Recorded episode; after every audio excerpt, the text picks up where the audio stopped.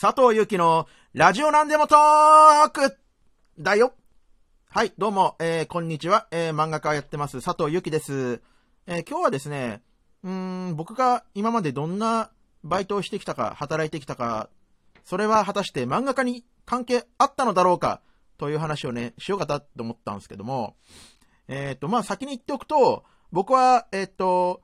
就職自体はしてないんですよ。えー、漫画一本で、いわゆる専業同人として、大学卒業後、あ、一応僕大学行ってるんですけども、無駄に。あの、大学卒業後、えー、一人で上京しまして、ずっと、えー、同人誌のみで、えー、生活をしてきたという経歴があります。ですが、学生時代は、行っても、えー、まあ、お金がないと同人誌も作れませんので、バイトはしていました。で、そのバイトなんですけども、まあ、一番最初に僕が人生初のバイトをしたのが高校生の頃なんですけども、基本的に高校はアルバイトが禁止なんですね。ただし、例外を除いて認められてたんですよ。その例外の一つが、郵便局でのバイトなんですね。はい。当時はまだ郵便局は、えー、民生化？民営化されてませんでしたからね、一応。はい。で、何のアルバイトかっていうと、年末年始の、えー、まあ、主に年始ですね。年賀状配達アルバイト、よくありますよね。それをこうやりまして、まあ、大体、10万円くらいは年末年始で稼いだって感じですね。はい。で、まあ、それは短期なんですぐ終わっちゃうんですけども。で、次のバイトはですね、まあ、高校卒業してから、大学生ですね。大学生になると、やっぱり時間が割とできるので、アルバイトせねや、お金がない。ね。じゃあ自分で稼ぐしかないじゃないか。つって、えー、最初にやったのが、おそらくマクドナルドだったかな。で、そこのオープンスタッフですね、オープニングスタッフから、えー、新規、えー、新規店舗ができるからそこで、つって。で、行ったら、まあ、開店前だったので、めんどくさい掃除とかがね、いろいろこう、わちゃわちゃありまして、そこは最初ちょっとめんどくさかったんですけども、で、やりまして、で、まあ、基本的には、あの、オペレーションスタッフ、あの、厨房でですね、まあ、ハンバーガーとかいろいろ作ってたんですが、で、まあ、階級が上がっていくにつれ、やることが増えるっていうことが分かりまして、その階級が上がる前に辞めましたね。まあ、辞めるきっかけが、やけどしたから辞めたっていう理由だったんですけども、えー、辞めるときに、えー、店長に、すいません、大学の勉強会忙しくなったんで辞めますっていうもっともらしい理由をつけて辞めました。はい。で、次にやったバイトが、えー、パソコン家電量販店の PC デポっていうね、まあ悪名高い名前かもしれないですけども、当時は。当時はあんまりまだ知られてなかったんで、PC デポは。うん。新進気鋭の、まあ店っていうか。で、そこでバイトをしまして、まあそこもオープニングからやりまして、開店前からやってたんで、あまあ、まためんどくさい、あの、棚の配置やら、掃除やら、結構、力仕事が多かったんですけども、それはまあ、力仕事はね、言ってもね、まあ、めんどくさいけども楽だったんですよね。あの、やること決まってるんで。まあ、言われたことをすればいい仕事ほど楽なものはないんですけども 言われたこと以外のことまで求められる仕事は、まあ、難しい。うん。で、始まってから僕はあの、インターネットセクションという部門に回されましてですね、えー、なんだろう。インターネットの勧誘ですね、当時。YahooBB とかが、ブロードバンドっていう言葉がね、流行り始めた頃で。それをまあ、やりまして、でも、ゴールデンウィーク始まったのが開店が4月の頭だったか3月の終わり頃だったかと思うんですけども、で、ゴールデンウィークがやってきまして、そこで激務が、まあ、連休なんですけども、ほとんどもう入ってくれって言われたから、入って稼いで、ゴールデンウィークだけ、関係だけでも、かなり稼ぎましたね。まあ、稼いだのはいいんですけども、結構嫌になっちゃいまして、で、割とコミュ障的な部分があるんで、あの、勧誘とか、お客さんに話しかけるのとかすげえ嫌だったんですよ、正直。で、その、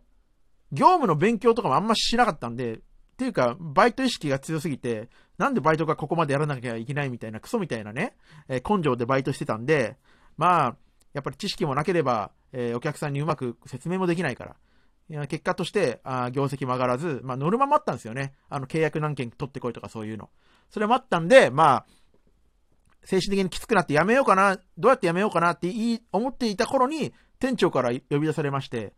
えー、佐藤君、えー、申し訳ないけども、えー、やめてくれませんかって言われて、く、まあ、首ですよね。よっしゃーと思いましたね。向こうから言ってくれる分には何も問題ないと思って、いやもう喜んで辞めますと。そこでまあ一旦バイトを区切りつけて、ちょっと後に、まあパソコン何でもやってる怪しいバイトもしまして、個人の、個人経営のバイト給料が、あの、現金手渡しの 怪しいバイトをやりつつ、で、まあ大学3、4年の頃に最終的に近所のスーパー、スーパーマーケットの品出し、夕方の品出しから、えー、掃除までのバイトをやりました。ここも、最後の方はもう、週に、最初は週4か5入ってたんですけども、最後の方はもうね、週1か2くらいしか入んなかったんですよね。理由は、えっ、ー、と、自分の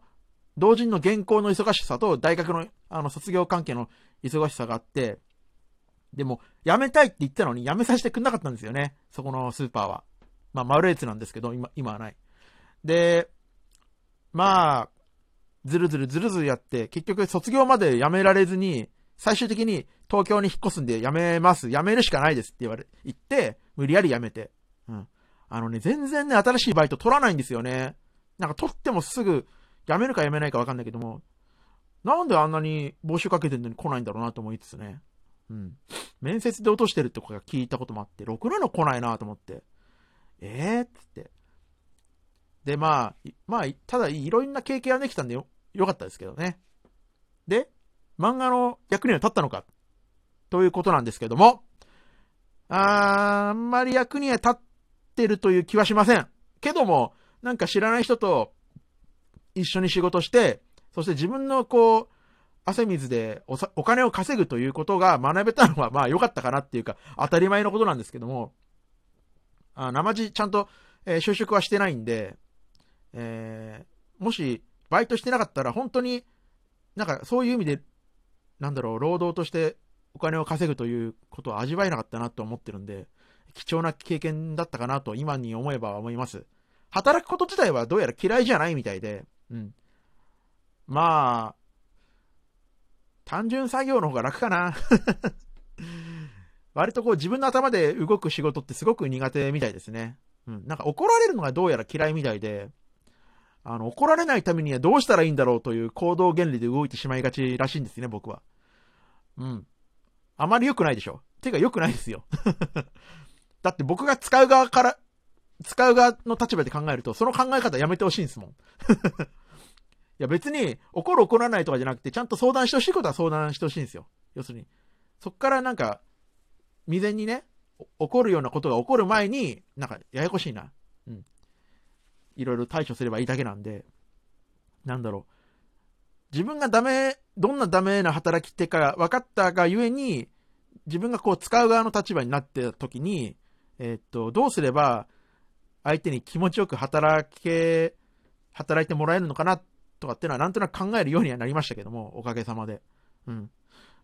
で、漫画の何に役立つかっていうと、おそらくアシスタントさんを雇うときに結構響いてくるのではないかと思うわけですよ、こういう経験って。うん。まあ、